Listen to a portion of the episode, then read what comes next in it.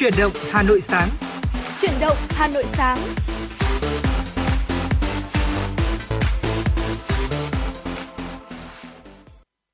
Quý vị thân mến, một ngày mới bắt đầu và chúng ta lại cùng gặp lại nhau trong khung giờ quen thuộc của truyền động Hà Nội sáng nay, trong khung giờ từ 6 giờ 30 đến 7 giờ 30 hàng ngày. Và Bảo Trâm Thu Minh xin được chúc quý vị chúng ta sẽ có 60 phút đồng hành cùng chúng tôi với thật nhiều niềm vui và ý nghĩa. Thu Minh xin được gửi lời chào tới quý vị thính giả. Rất vui khi lại được gặp lại quý vị trong ờ, khung giờ chuyển động Hà Nội sáng ngày hôm nay. Và quý vị hãy ghi nhớ số điện thoại nóng của chương trình là 024 3773 6688 cũng như là fanpage chính thức FM96 Thời sự Hà Nội, quý vị nhé. Và quý vị thân mến, nếu như quý vị có bỏ lỡ khung giờ phát sóng nào của chúng tôi, cũng có thể nghe lại trên trang web hanoionline.vn. Còn bây giờ thì trước khi đến với những thông tin đáng chú ý có trong chuyển động Hà Nội sáng nay, mời quý vị hãy cùng chúng tôi thư giãn với một giai điệu âm nhạc. Mời quý vị cùng lắng nghe ca khúc Ngày đẹp tươi qua phần thể hiện của ca sĩ Hoàng Hải.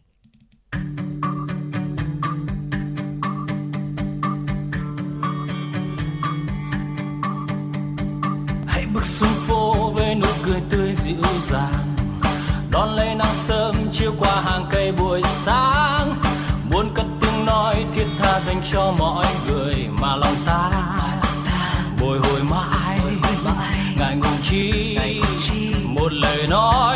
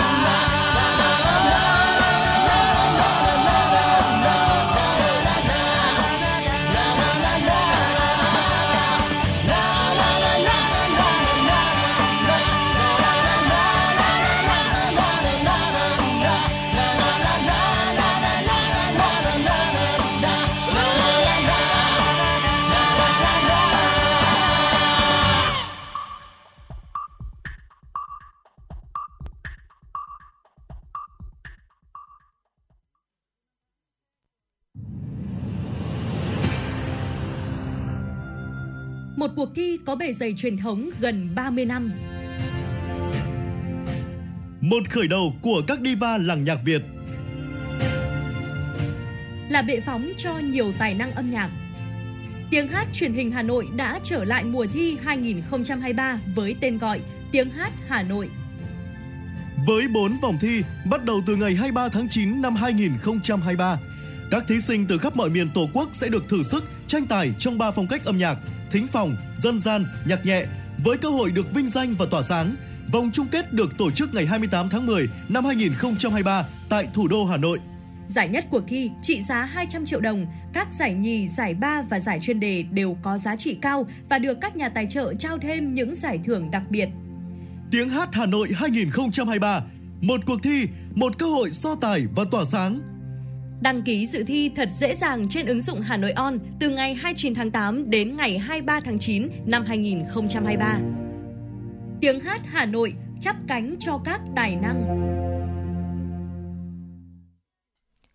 Quý vị thân mến, và cùng quay trở lại với chuyển động Hà Nội sáng nay. Mời quý vị cùng chúng tôi cập nhật những thông tin nổi bật được thực hiện bởi biên tập viên Thu Vân. Thưa quý vị, ngày hôm qua, đoàn công tác Hội chữ thập đỏ thành phố Hà Nội đã tới thăm động viên các cán bộ chiến sĩ đội cảnh sát phòng cháy chữa cháy và cứu hộ cứu nạn, công an quận Hà Đông. Đây là một trong những đơn vị trực tiếp tham gia chữa cháy, cứu nạn cứu hộ nạn nhân trong vụ hỏa hoạn xảy ra tại trung cư mini phố Khương Hạ, phường Khương Đình, quận Thanh Xuân. Trong quá trình làm nhiệm vụ, bốn cán bộ chiến sĩ của đơn vị này không may bị thương, được đưa vào cấp cứu điều trị tại bệnh viện Quân y 103 sau những lời thăm hỏi ân cần, Chủ tịch Hội chữ thập đỏ thành phố Hà Nội trao số tiền 50 triệu đồng nhằm động viên hỗ trợ các chiến sĩ. Đón nhận sự quan tâm này, đội cảnh sát phòng cháy chữa cháy và cứu hộ cứu nạn, công an quận Hà Đông nhấn mạnh sự động viên kịp thời đến từ nhiều phía, trong đó có các cấp hội chữ thập đỏ là động lực để các cán bộ chiến sĩ của đơn vị tích cực rèn luyện, nâng cao thể lực, kỹ năng tham gia phòng cháy chữa cháy, góp phần bảo vệ tính mạng, tài sản của nhân dân. Cùng với thành phố, mạng lưới hội chữ thập đỏ trên địa bàn quận Thanh Xuân và các nhà hảo tâm đã đến thăm hỏi động viên 10 gia đình nạn nhân, đồng thời trao hỗ trợ cho mỗi gia đình số tiền 4 triệu đồng kèm thuốc bổ phổi. Tổng trị giá hỗ trợ là 56,5 triệu đồng. Cục Trẻ Em đề nghị các địa phương đảm bảo an toàn phòng chống cháy nổ cho trẻ em khi sử dụng đồ chơi trung thu chứa nguyên vật liệu có nguy cơ cháy nổ cao như đèn ông sao, đèn lồng có đốt nến, hạn chế đốt lửa trại pháo hoa trong các hoạt động phá cỗ trông trăng tại gia đình và khu vực công cộng. Đồng thời các đơn vị chức năng đảm bảo an toàn phòng chống các nguy cơ gây tai nạn thương tích ngộ độc đối với các sản phẩm đồ chơi được cất giữ, lưu thông mua bán trong dịp Tết Trung thu. Các địa phương đảm bảo an toàn vệ sinh thực phẩm, phòng chống độc cho trẻ em, nhất là với các loại bánh kẹo trái cây đồ uống và thực phẩm khác được sử dụng trong các hoạt động Tết Trung thu, đảm bảo an toàn đối với phương tiện giao thông, tuyến đường có số lượng lớn trẻ em và người dân tham gia vui chơi trong dịp Trung thu. Các đơn vị chức năng cần tăng cường giả soát, kiểm tra, thanh tra trước và trong khi tổ chức các hoạt động Tết Trung thu để ngăn chặn loại bỏ kịp thời các nguy cơ gây tai nạn thương tích cho trẻ em và người tham gia. Cục Trẻ Em yêu cầu Sở Lao động Thương binh và Xã hội các tỉnh thành phố báo cáo kết quả thực hiện công tác đảm bảo an toàn phòng chống cháy nổ và tai nạn thương tích cho trẻ em trong dịp Trung thu 2023. Sau vụ hỏa hoạn tại trung cư mini ở Khương Hạ, Thanh Xuân, nhiều hộ kinh doanh phòng trọ tại Hà Nội đã dục dịch lắp thang thoát hiểm để đề phòng bất chắc. Thậm chí nhiều chủ hộ đã chi hàng chục triệu đồng để mua sắm trang thiết bị phòng cháy cho mỗi phòng trọ. Trong các ngõ nhỏ ở thủ đô, những ngày này, nhiều hộ kinh doanh thuê trọ đang tất bật lắp mới các thiết bị như chủ nhà cho thuê phường Văn Quán, quận Hà Đông đã chi gần 30 triệu đồng mua quả cầu chữa cháy tự động và lắp hệ thống cảnh báo cháy. Để có được sự an tâm ngay trong nơi của mình là cả một quá trình thay đổi nhận thức về vấn đề phòng cháy. Với tòa nhà từ 5 tầng trở lên, nhiều chủ thọ, nhiều chủ trọ cho thuê trọ chọn phương án thoát hiểm bằng thang inox cố định ngay ban công các tầng. Trong 3 ngày qua, phường Văn Quán, quận Hà Đông, Hà Nội đã giả soát hơn 200 hộ cho thuê trên địa bàn, trong đó có khoảng 20 chung cư mini. Các chủ cho thuê trọ đều có quan tâm hơn đến công tác phòng cháy, bổ sung giải pháp như thang dây, trang bị thêm thang ngoài nhà, tháo rỡ lồng sắt, chuồng cọp để đảm bảo khi có sự cố cháy nổ thì vẫn đảm bảo đường thoát cho các bạn thuê trọ. Chuẩn bị những thiết bị cơ bản nhất nhưng lại cần thiết nhất trong các tình huống nguy cấp và ngay cả khi đã có thang dây, người dân cũng cần học các kỹ năng thoát nạn, tiếp đất như thế nào cho an toàn. Chi tiết kỹ thuật thoát nạn tưởng chừng đơn giản nhưng nếu không thực hành, hướng dẫn sẽ khó phát huy hiệu quả cho việc thoát hiểm. Thưa quý vị, Bộ Tư pháp và Chương trình Phát triển Liên Hợp Quốc tại Việt Nam vừa phối hợp tổ chức hội thảo nhằm trao đổi kiến thức và đối thoại giữa các nhà hoạch định chính sách, cộng đồng người chuyển giới và giáo học thuật về quyền và các thách thức mà người chuyển giới phải đối mặt. Cụ thể là liên quan đến vấn đề nhân thân và tài sản. Với sự hỗ trợ từ Đại sứ quán Israel, hội thảo được tổ chức trong thời gian diễn ra tuần lễ tự hào Hà Nội, sự kiện thường niên nhằm tôn vinh tình yêu, sự đa dạng và hòa nhập, tinh thần tích cực và sôi nổi của tuần lễ đã truyền cảm hứng cho cuộc đối thoại mang tính xây dựng, góp phần vào việc định hình luật chuyển đổi giới tính đầu tiên tại Việt Nam. Người chuyển giới phải đối mặt với rất nhiều vấn đề, trở ngại do giấy tờ tùy thân không khớp với bản dạng giới thực tế của họ. Do đó, việc tiếp cận các dịch vụ chăm sóc sức khỏe, nhà ở, cơ hội việc làm, giáo dục cũng như các quyền và dịch vụ khác của người chuyển giới bị ảnh hưởng bởi việc không thể thay đổi giới tính hợp pháp trên giấy tờ. Trong bài phát biểu khai mạc, bà Ramla Kadiri, đại diện thường trú chương trình phát triển Liên Hợp Quốc tại Việt Nam nhấn mạnh ý nghĩa của tuyên ngôn quốc tế nhân quyền, trong đó công nhận phẩm giá và quyền bình đẳng của tất cả các cá nhân, bao gồm người chuyển giới. Những kinh nghiệm và hiểu biết sâu sắc từ ba quốc gia Nhật Bản, Pakistan và Israel về hành trình hướng tới sự công nhận hợp pháp và sự chấp nhận của xã hội đối với người chuyển giới, tập trung vào lĩnh vực nhân thân và tài sản đã được đại diện ba quốc gia chia sẻ tại hội thảo. Ông Konafin, Phó Đại sứ Đại sứ quán Israel tại Việt Nam kết lại, Chúng tôi tin rằng sự thảo luật chuyển đổi giới tính của Việt Nam là một cơ hội thực sự để mở rộng việc bảo vệ pháp lý cho một cộng đồng vốn đã bị loại trừ trên toàn thế giới. Và quý vị thân mến, vừa rồi là những tin tức mở đầu cho chuyển động Hà Nội sáng nay. Và trước khi đến với tiểu mục quen thuộc cà phê sáng, à, mời quý vị hãy cùng chúng tôi đến với một giai điệu âm nhạc. Mời quý vị cùng lắng nghe ca khúc Thu Cuối qua phần thiện của Mr. T, Jan B và Hằng Bing Bong.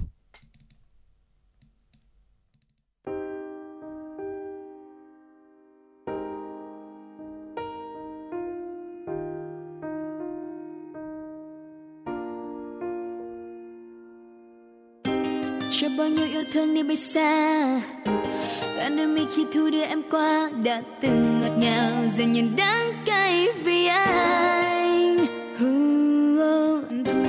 vân, tóc em mềm mại mình làn gió vương trên. Mi ai là dùng con phố nhỏ Nhìn nhanh đâu đầy mùi hoa sữa đỏ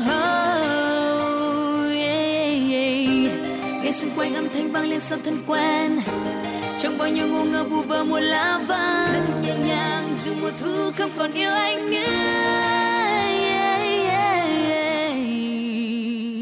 Đã từ rất lâu rồi trong anh định nghĩa hai tiếng yêu thương, anh không thể trao cho ai kể từ khi anh có em. Mùa thu đó anh có em vậy cớ sao giờ, hơn một năm trôi qua, người đã khác xa thật nhiều. Anh nghe tiếng lá rơi không còn em nữa và mùa thu đến anh không còn em nữa. Có lẽ nào em vội quên đi, và có lẽ nào em đưa mùa thu đi. Có lẽ nào mùa thu chẳng còn lại gì trong tâm trí em có lẽ nào, em buông anh đi xa mất có lẽ nào, anh không phải người mà em yêu nhất. Có lẽ nào hãy về tự nhủ rằng chỉ là một giấc mơ. Anh mất em rồi. Thu đến và đi, như những gì đã sắp đặt. Trang giấy trắng đâu thể mở đi từng màu buồn của nắng. À ơi, vu vơ câu hát có lẽ chưa bao giờ anh viết tặng em nhẹ bước chân qua bao ngọt ngào bao nhiêu cố gắng. Có hay không những bước thềm trong con tim em cần một khoảng rộng.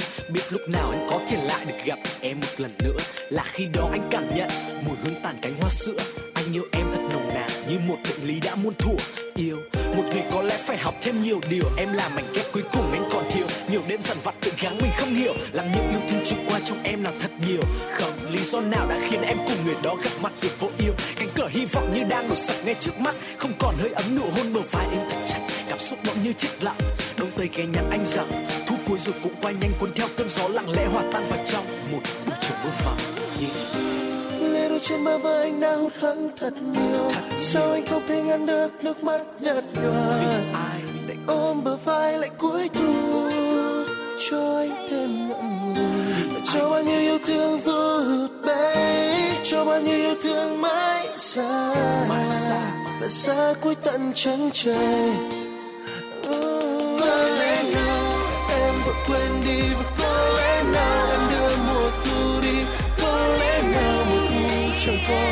gì? Trong tâm trí em có lẽ nào em ôm anh đi xa mất, có lẽ nào anh không phải người mà em yêu nhất? Có lẽ nào anh phải tự nhủ rằng chỉ là một giấc mơ?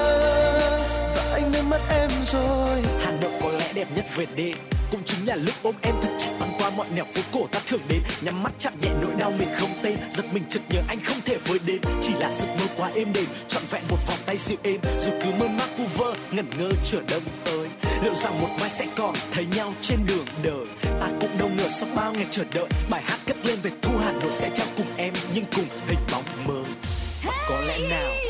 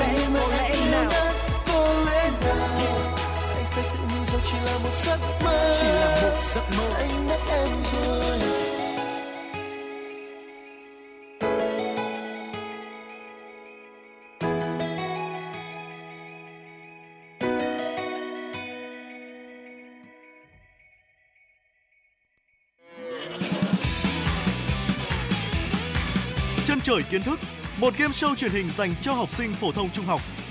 Chinh phục đỉnh cao với chân trời kiến thức. Cuộc thi có 3 đội chơi, 4 vòng thi, bao gồm hành trang, lấy đà, tiếp sức và cán đích. Luật chơi hấp dẫn, câu hỏi thú vị. Ai sẽ là nhà vô địch của cuộc thi? Game show chân trời kiến thức phát sóng trên kênh 1 và các nền tảng số của Đài Hà Nội, app Hà Nội On, YouTube, website hanoionline.vn.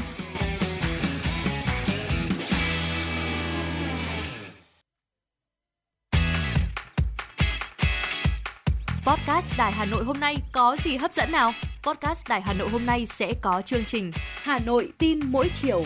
Lên sóng lúc 18 giờ chiều hàng ngày, những dòng tin tức nóng hổi, những vấn đề đang được dư luận quan tâm sẽ được bình luận dưới góc nhìn của nữ biên tập viên xinh đẹp Khánh Hà, cùng với sự đồng hành của các chuyên gia và cố vấn. Chưa hết, podcast Đài Hà Nội hôm nay còn có một chương trình khá ấn tượng mang tính chất đời sống giải trí mang tên Lưu Hương Blog Chiều. Lên sóng lúc 18 giờ 15 phút hàng ngày, biên tập viên Lưu Hương sẽ chia sẻ cùng quý vị và các bạn những câu chuyện nhỏ nhưng mang đầy ý nghĩa từ đời sống. Và đặc biệt, có cả những ca khúc do chính biên tập viên Lưu Hương thể hiện cùng với guitar. Cùng với đó, podcast Đài Hà Nội còn có một chương trình vô cùng hấp dẫn mang tên Đọc truyện đêm khuya. Lên sóng lúc 22 giờ hàng ngày, những tác phẩm hay trong chương trình Đọc truyện đêm khuya sẽ là người bạn đồng hành cùng bạn đi qua những đêm dài. Phát hành trên 5 nền tảng app Hà Nội On, web hanoionline.vn, Apple Podcast, Spotify, Google Podcast. Mời quý vị và các bạn đón nghe. Podcast Đài Hà Nội, nghe mọi nơi, khơi nguồn cảm xúc.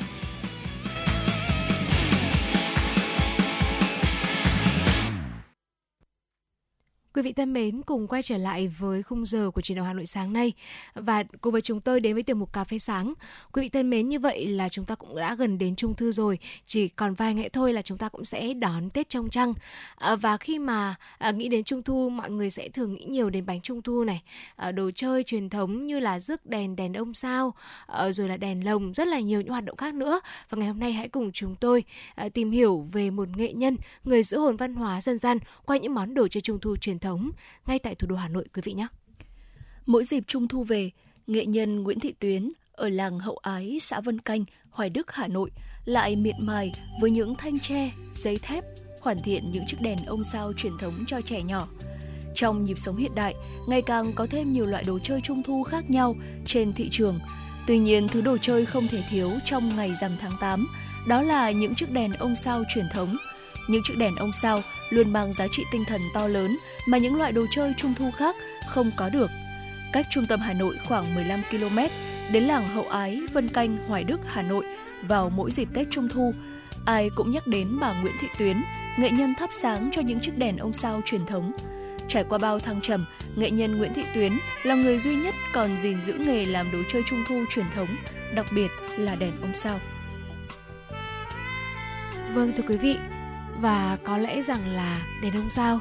Ở ờ, dù là có bao nhiêu thế hệ đi qua thì vẫn trở thành một cái hình tượng một cái biểu tượng khi mà chúng ta nhắc đến vào mỗi dịp trung thu.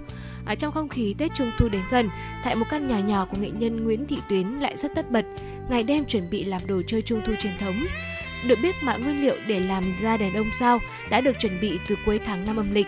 Nào là tre nào nứa khung tre đèn ông sao phơi la liệt khắp trong nhà và ngoài sân không khí sản xuất vô cùng khẩn trương để hoàn thiện những chiếc đèn ông sao rực rỡ, sắc màu để kịp giao cho khách đúng hạn. Bà Tuyến chia sẻ, để hoàn thiện được một thành phẩm đồ chơi truyền thống rất cần nhiều công đoạn. Mỗi công đoạn đều yêu cầu người làm thật sự tỉ mỉ, cẩn thận và đặt cái tâm của mình vào từng sản phẩm. Phải thật khắt khe từ việc chọn nguyên liệu đến cắt dán sao cho đẹp mắt thì sản phẩm mới đủ đẹp, chất lượng cung cấp ra thị trường.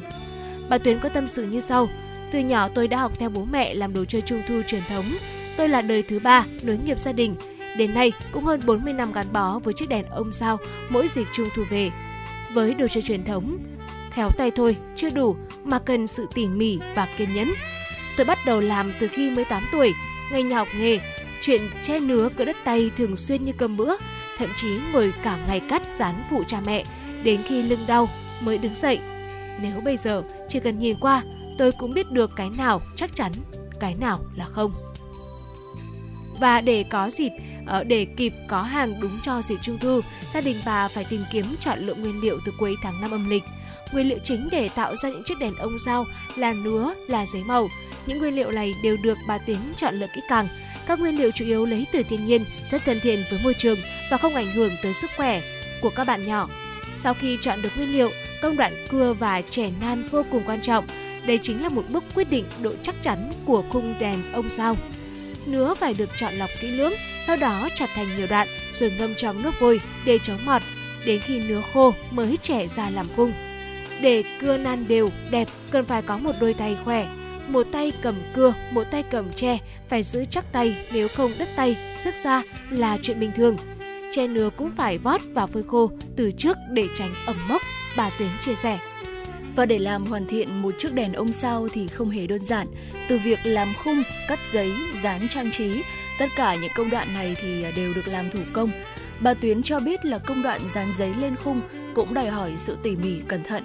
Nhiều khách hàng rất khó tính, họ quan sát kỹ từng chi tiết, nếu không ưng ý thì họ sẽ khiếu nại luôn. Làm đồ chơi trung thu thì cũng cần thường xuyên cập nhật xu hướng mới, thay đổi mẫu mã, màu sắc mới đáp ứng được nhu cầu của khách hàng – Sản xuất thủ công cho nên là mỗi mùa trung thu, bà Tuyến làm được khoảng 1.000 chiếc đèn các loại. Đèn ông sao, đèn con cá, đèn con thỏ, đèn con tôm. Hầu hết các sản phẩm đồ chơi trung thu mà bà làm ra là phục vụ cho trường học, cơ quan làm quà tặng kem nhỏ. Thời gian để hoàn thiện một chiếc đèn khá lâu, nắn nót từng chi tiết, nhưng mỗi thành phẩm bán ra chỉ với giá là 40.000 đồng. Đèn ông sao chính là món đồ chơi truyền thống được nhiều khách hàng ưa chuộng và đặt với số lượng lớn. Thưa quý vị, để làm ra một sản phẩm đồ chơi trung thu truyền thống thì người nghệ nhân phải ngồi hàng giờ để tỉ mỉ, chăm chút cho từng chi tiết. Hơn nữa, mỗi năm có một mùa, lợi nhuận của mỗi mùa chẳng được là bao. Nhưng có lẽ vì tình yêu con trẻ và niềm đam mê với nghề đã giúp bà Tuyến duy trì gắn bó với nghề hơn 40 năm qua. Bằng đôi bàn tay tài hoa khéo léo cùng óc sáng tạo đã biến những cây nứa, tờ giấy màu thành những món đồ chơi trung thu truyền thống yêu thích vừa làm luôn tay, bà vừa kể về sự tích của các loại đèn trung thu. Đèn ông sao vừa là biểu tượng cho ngôi sao năm cánh trên quốc kỳ, vừa thể hiện ước muốn hòa bình của người Việt Nam. Đèn con thỏ là dựa trên chuyện thỏ ngọc cứu nạn, cứu bạn trong đêm rằm tháng 8. Người làm phải hiểu được câu chuyện, ý nghĩa của từng loại đèn thì chiếc đèn mới thật sự đẹp và có hồn. Làng Hậu Ái nổi tiếng với nghề làm đồ chơi trung thu truyền thống là thế, nhưng trước sự du nhập của đồ chơi ngoại nhập, đồ chơi trung thu truyền thống cũng có phần điêu đứng.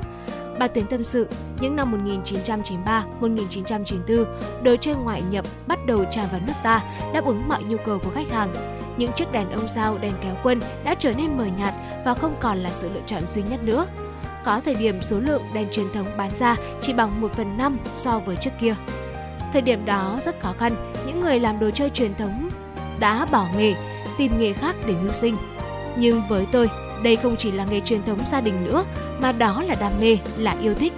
Tôi mong muốn những chiếc đèn truyền thống của Việt Nam được gìn giữ, mang lại giá trị giáo dục về truyền thống văn hóa cho trẻ nhỏ Việt Nam. bận bịu, vất vả là như thế. Nhưng không năm nào bà Tuyến không làm đồ chơi trung thu truyền thống. Hàng năm, cứ sát những ngày rằm tháng 8, bà dành ra vài ba ngày trưng bày các sản phẩm của mình tại Bảo tàng Dân tộc học và các khu nhà cổ trên phố Mã Mây, Hàng Đào để dạy các em nhỏ cách làm đèn ông sao. Bà Tuyến có trải lòng như sau. Khi thấy các cháu nhỏ thích thú, hào hứng, tự tay làm ra những chiếc đèn trung thu, khiến tôi vô cùng vui mừng. Tôi vui vì các cháu trân trọng những giá trị truyền thống, yêu thích và tỉ mỉ với sản phẩm của mình. Năm nào cũng vậy, có bận tới đâu, tôi cũng dành thời gian hướng dẫn và nói cho các cháu nhỏ ý nghĩa của chiếc đèn ông sao. Tôi thật sự mong muốn những chiếc đèn ông sao truyền thống luôn tồn tại trong trí nhớ của trẻ thơ. Và chính các cháu sẽ là những người gìn giữ những nét đẹp văn hóa dân gian này mãi về sau. Say mê với nghề truyền thống, nghệ nhân Nguyễn Thị Tuyến không ngừng tìm tòi, sáng tạo để tạo ra các sản phẩm đẹp mắt và tiện lợi hơn. Và cứ thế với niềm say mê ấy, đôi tay đầy vết sức từ che nứa vẫn miệt mài ngày đêm thắp sáng những chiếc đèn trung thu truyền thống với mong muốn gìn giữ những giá trị văn hóa dân gian tươi đẹp của Việt Nam.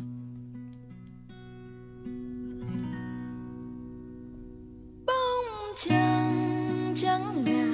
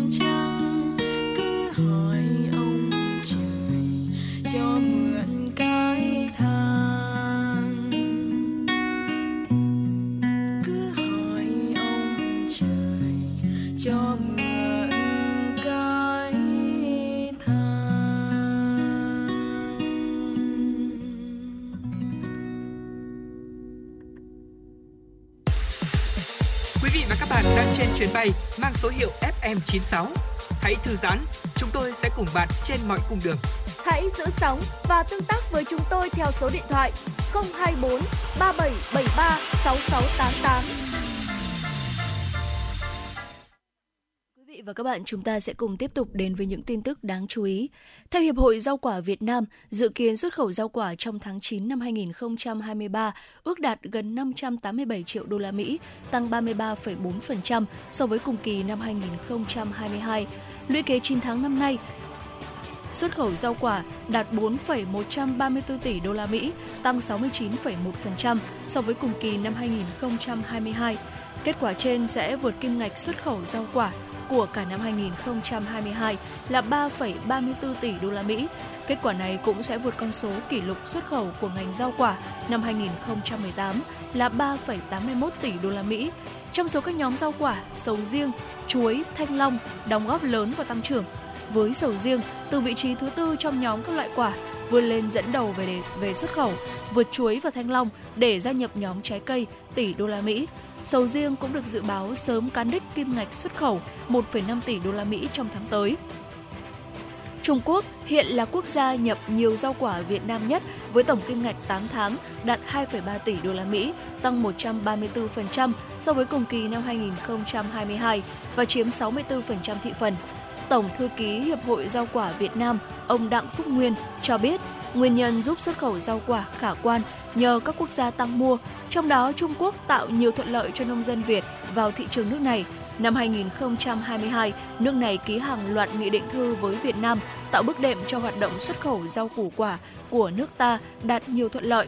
Nhờ đó mà giá nông sản tăng cao so với cùng kỳ, đẩy giá trị kim ngạch tăng đột biến. Năm học mới 2023-2024 đã bắt đầu được gần một tháng. Các cơ sở giáo dục trên cả nước đã chính thức bước vào một năm học mới với nhiều mục tiêu. Năm nay cũng là năm tiếp tục thực hiện chương trình giáo dục phổ thông mới với nhiều thách thức, trong đó có vấn đề về điều kiện cơ sở vật chất và trang thiết bị dạy học. Theo thống kê của Bộ Giáo dục và Đào tạo, tỷ lệ thiết bị dạy học tối thiểu đáp ứng nhu cầu dạy học còn thấp, trung bình cả nước chỉ đáp ứng được hơn 50%. Hình ảnh thiết bị thực tế và hình ảnh trong sách giáo khoa khác nhau bởi những thiết bị học tập này là của chương trình giáo dục 2006 được tận dụng lại. Tận dụng lại cũng vì năm nay, sách giáo khoa khối trung học cơ sở đã thay chương trình đến lớp 8, nhưng thiết bị học tập mới được cấp đến lớp 6. Nhiều phương án được đưa ra nhằm đảm bảo hiệu quả học tập của chương trình mới trong bối cảnh thiếu thiết bị. Tuy nhiên, với giáo viên trực tiếp đứng lớp, sau nỗ lực khắc phục vẫn là những vướng mắc, nhất là với môn khoa học tự nhiên. Thiếu thiết bị đã khó cho dạy và học, nhưng ngay cả với thiết bị dạy học mới được cấp, nhiều trường cũng cho biết việc sử dụng vẫn còn những hạn chế. Thiết bị học tập cho chương trình mới của lớp 7, lớp 8 của địa phương này vẫn sẽ tiếp tục phải chờ đấu thầu. Việc học của cô và trò bởi vậy vừa là nỗ lực khắc phục khó khăn, vừa là sáng tạo trong điều kiện thực tế nhằm đảm bảo được mục tiêu của chương trình giáo dục phổ thông mới. Phòng Cảnh sát Giao thông Công an thành phố Hà Nội cho biết, sau hơn một tháng triển khai kế hoạch phát động phong trào, toàn dân tham gia phát hiện, cung cấp thông tin phản ánh các vi phạm về trật tự an toàn giao thông, đã có 1.641 lượt tin nhắn gửi về trang Zalo Cảnh sát Giao thông Hà Nội, trong đó có 109 tin nhắn đủ căn cứ xác minh. Đến nay, các đơn vị đã xử lý 39 trường hợp, phạt 129 triệu đồng, tạm giữ 37 giấy phép lái xe, hai phương tiện, trong đó xử lý 37 ô tô, hai xe ba bánh với các hành vi vi phạm đi vào đường cấm, đi sai làn đường quy định, đi vào làn khẩn cấp, đi ngược chiều, dừng đỗ sai quy định, chuyển làn đường không có tín hiệu cho phép và đón trả khách không đúng nơi quy định. Trước đó ngày 10 tháng 8, Công an thành phố Hà Nội công khai trang Zalo Phòng Cảnh sát Giao thông Công an thành phố Hà Nội và số điện thoại đường dây nóng 0243 942 4451 phản ánh các hành vi vi phạm trật tự an toàn giao thông. Kể từ khi phát động đến nay, người dân chủ động cung cấp các thông tin hình ảnh, video phản ánh các hành vi vi phạm trật tự an toàn giao thông là tác nhân gây hư hại, hạ tầng giao thông, ô nhiễm môi trường, tiềm ẩn nguy cơ gây ùn tắc tai nạn giao thông. Thời gian tới, Công an thành phố tiếp tục tăng cường ứng trực 24 trên 24 giờ, tiếp nhận thông tin của người dân để bảo đảm giao thông thông suốt. Ngoài tiếp nhận thông tin từ người dân, đơn vị thực hiện kiểm soát tình hình giao thông qua hệ thống camera giám sát và tuần tra kiểm soát cơ quan chức năng đã xác định động cơ gây án của đối tượng bắt cóc trẻ em tại khu vực giáp danh Hà Nội và Hưng Yên là nhằm chiếm đoạt tài sản. Công an cho biết đã tìm thấy xe máy đối tượng bỏ lại tại khu vực tỉnh Hưng Yên. Các đơn vị nghiệp vụ đang tích cực phối hợp với Cục Cảnh sát Hình sự Bộ Công an và Công an thành phố Hà Nội tổ chức điều tra truy bắt nghi phạm. Đối tượng được xác định là Giáp Thị Huyền Trang, sinh năm 1996, trú tại xã Việt Ngọc, huyện Tân Yên, tỉnh Bắc Giang. Đối tượng này được xác định trú tại khu đô thị thuộc xã Đa Tốn, huyện Gia Lâm, thay giúp việc hàng ngày và nhận nhiệm vụ đưa đón bé gái 21 tháng tuổi đến trường mẫu giáo. Nghi can đã bắt cóc bé gái để đòi tiền chuộc. Đến trưa 20 tháng 9, lực lượng chức năng đã phát hiện thi thể bé gái tại ao thả cá thuộc trang trại của gia đình ông Nguyễn Xuân Tiến sinh năm 1961 ở cánh đồng thôn Nạm Pháp, xã Mễ Sở, huyện Văn Giang, tỉnh Hưng Yên. Ngay sau khi phát hiện, Công an tỉnh Hưng Yên đã phối hợp với Viện Kiểm sát Nhân dân tỉnh Hưng Yên tiến hành khám nghiệm hiện trường, khám nghiệm tử thi, tổ chức điều tra xác minh làm rõ. Quý vị thân mến và vừa rồi là những thông tin thời sự đáng chú ý trong nước. À, trước khi đến với những thông tin thời sự quốc tế, mời quý vị cùng chúng tôi cùng quay trở lại với khung giờ âm nhạc và đến với ca khúc có tựa đề Tình yêu màu nắng qua phần thể hiện của Big Daddy và Đoàn Thùy Trang.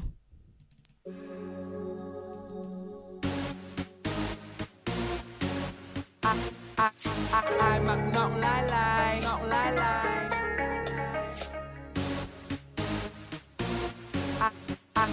ai ai ai mặc ngọng lai lai ngọng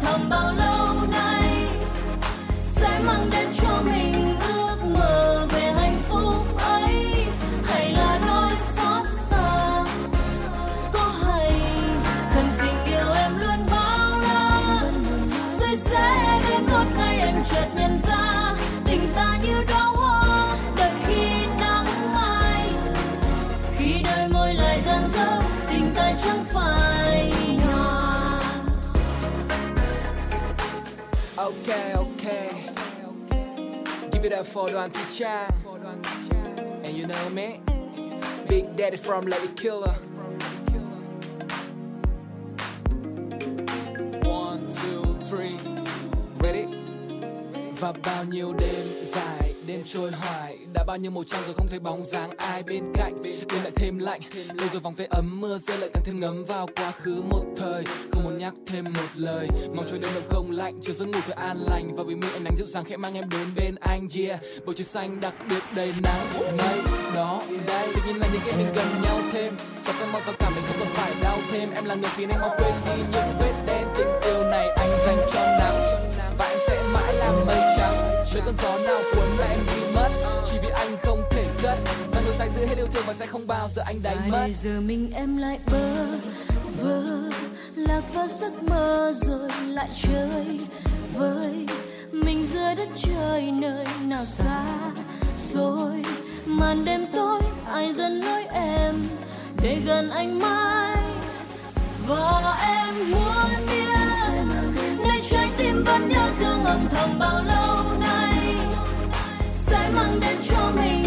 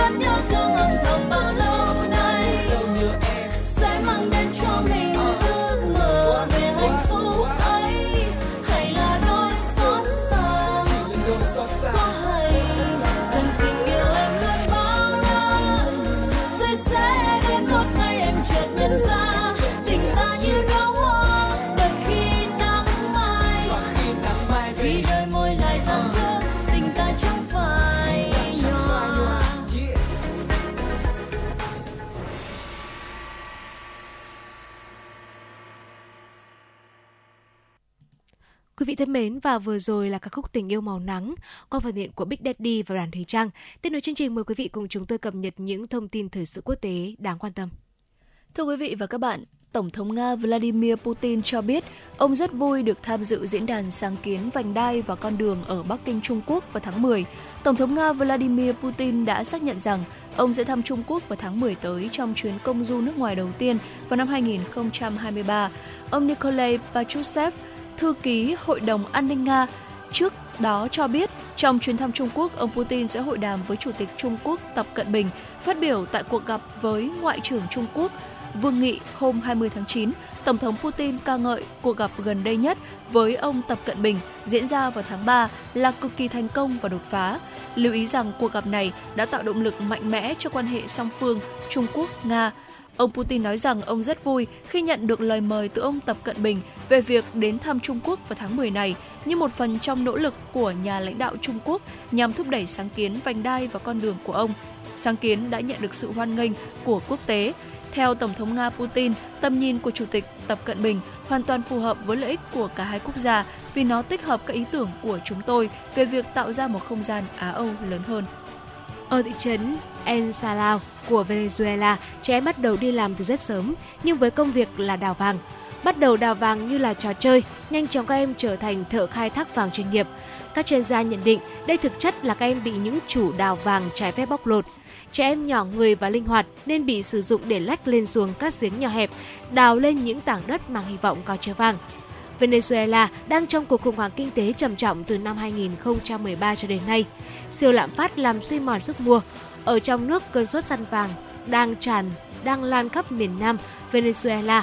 Các băng đảng tội phạm điều hành phần lớn hoạt động khai thác vàng. Gustavo, trẻ đào vàng 11 tuổi có chia sẻ như sau.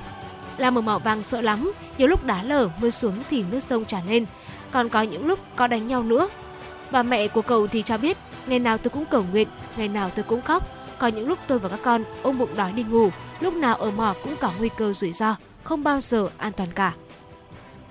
Bộ Tài chính Thái Lan đã ban hành quy định chặt chẽ hơn về thu nhập từ nước ngoài. Theo thông báo của Cục Thuế Thái Lan, quy định mới sẽ có hiệu lực từ ngày 1 tháng 1 năm 2024. Cụ thể, quy định cho phép các cơ quan chức năng Thái Lan đánh thuế thu nhập từ nước ngoài của các cá nhân nếu họ là cư dân Thái Lan tối đa 180 ngày trên một năm và kiếm thu nhập ở nước ngoài từ công việc hoặc tài sản trong năm đánh giá cụ thể. Quy định mới sẽ nhắm đến 3 đối tượng cụ thể gồm cư dân giao dịch trên thị trường chứng khoán nước ngoài thông qua các công ty môi giới nước ngoài, nhà giao dịch tiền điện tử và những người đang lợi dụng lỗ hổng pháp lý cho phép họ chuyển thu nhập từ nước ngoài về nước miễn thuế.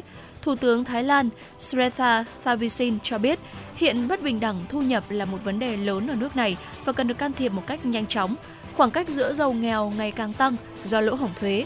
Nguyên tắc của thuế là người dân phải nộp thuế đối với thu nhập bạn kiếm được, bất kể bạn kiếm được bằng cách nào.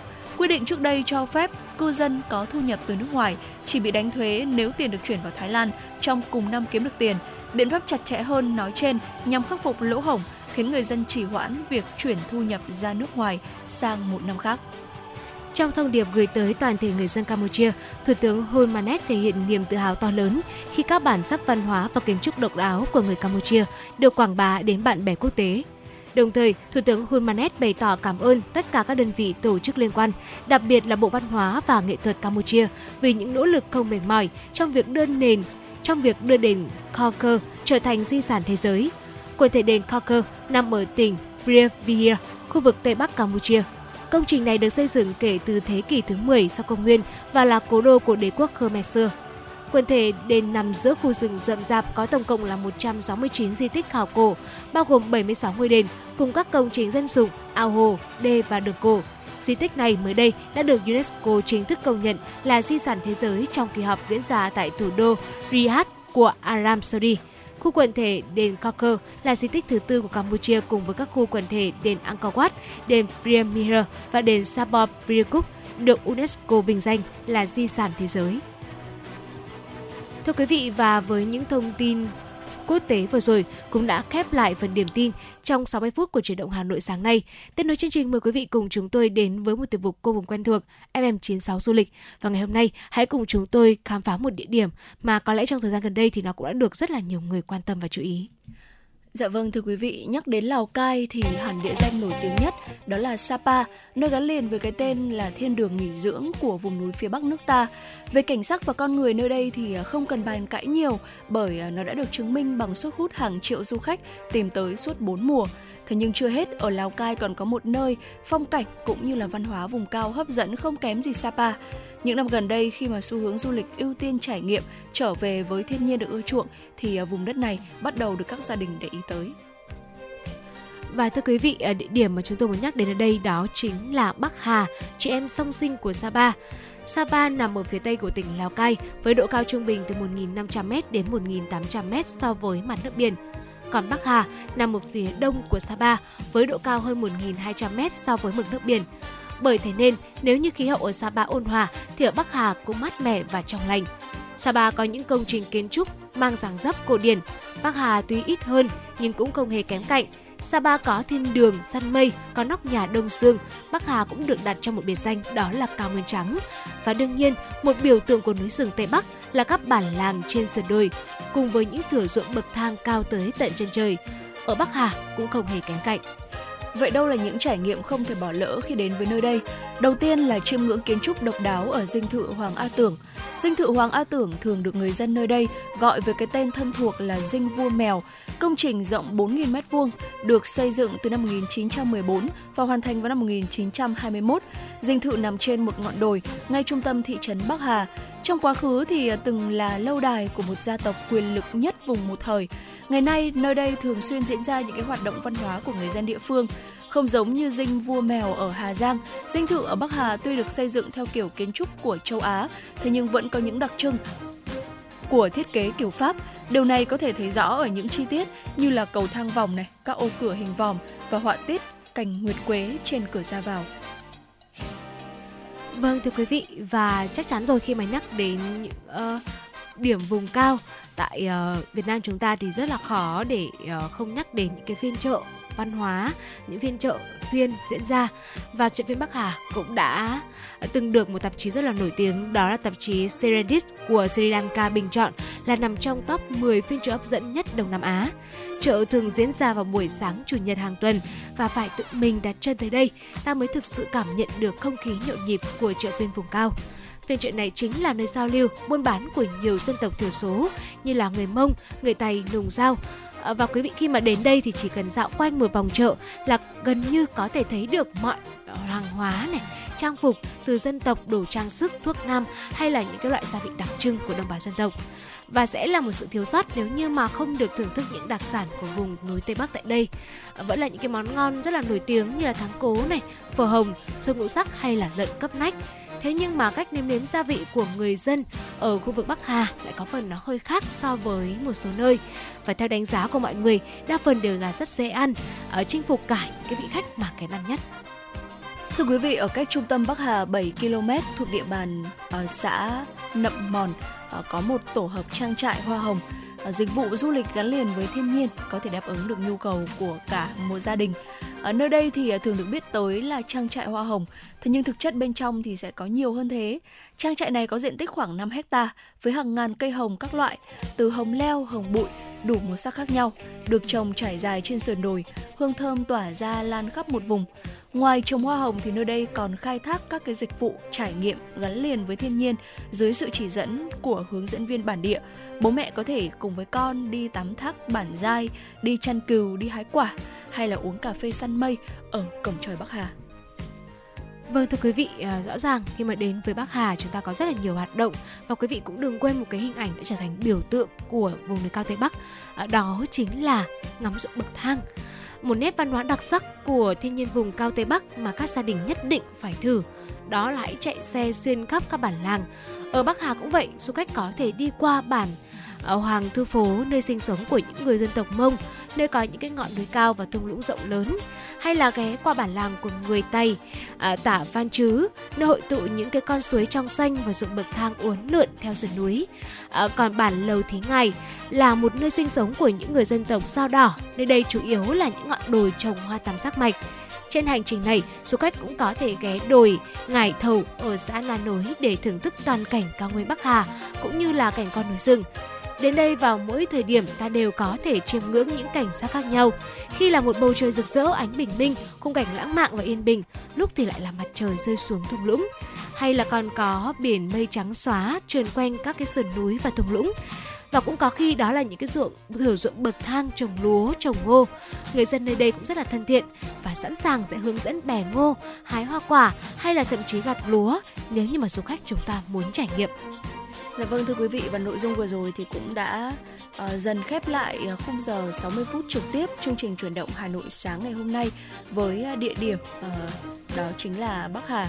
Nếu như mà quý vị thính giả chúng ta uh, mong muốn được uh, tới đây uh, du lịch hay là tới những cái nơi mà có những cái uh, địa điểm những cái trải nghiệm uh, độc đáo uh, như là chiêm ngưỡng kiến trúc độc đáo ở dinh thự Hoàng A Tưởng này hay là muốn hòa mình vào những phiên chợ văn hóa hấp dẫn nhất Đông Nam Á.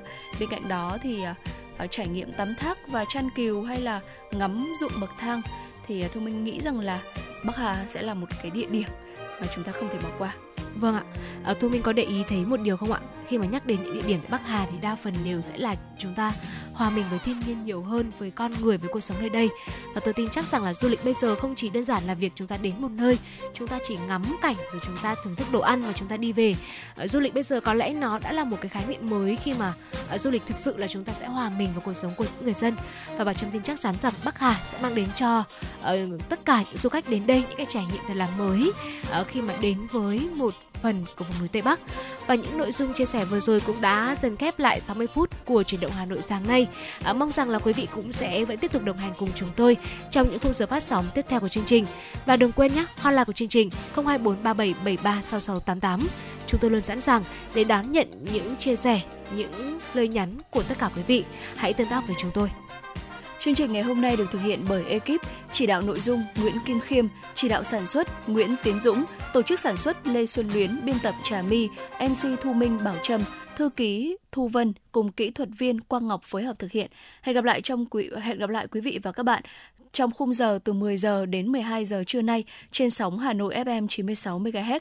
Chúc quý vị và các bạn một ngày mới tốt lành.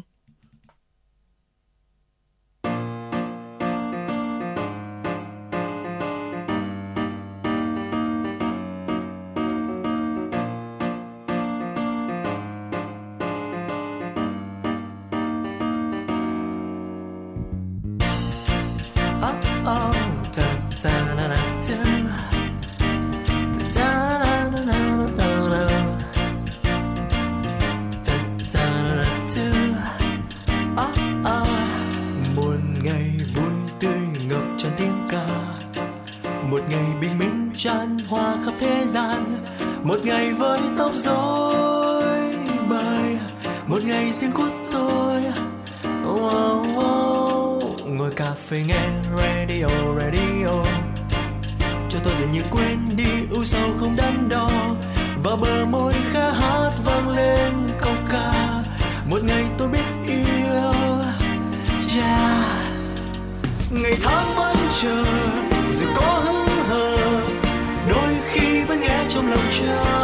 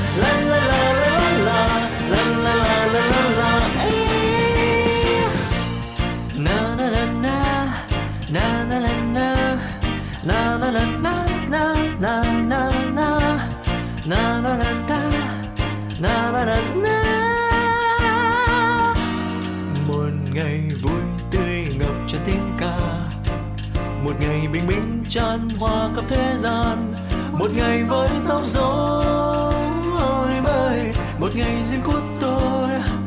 Oh, oh, oh. ngồi cà phê nghe radio radio. Cho tôi dường như quên đi u sầu không đắn đo. Và bờ môi khẽ hát vang lên câu ca. Một ngày tôi biết yêu cha. Ngày tháng vẫn chờ chan chưa ngày mới đến rồi, bạn hãy đón chờ. Bao nhiêu ước mơ không còn là mơ. Cùng nhau hát lên trời.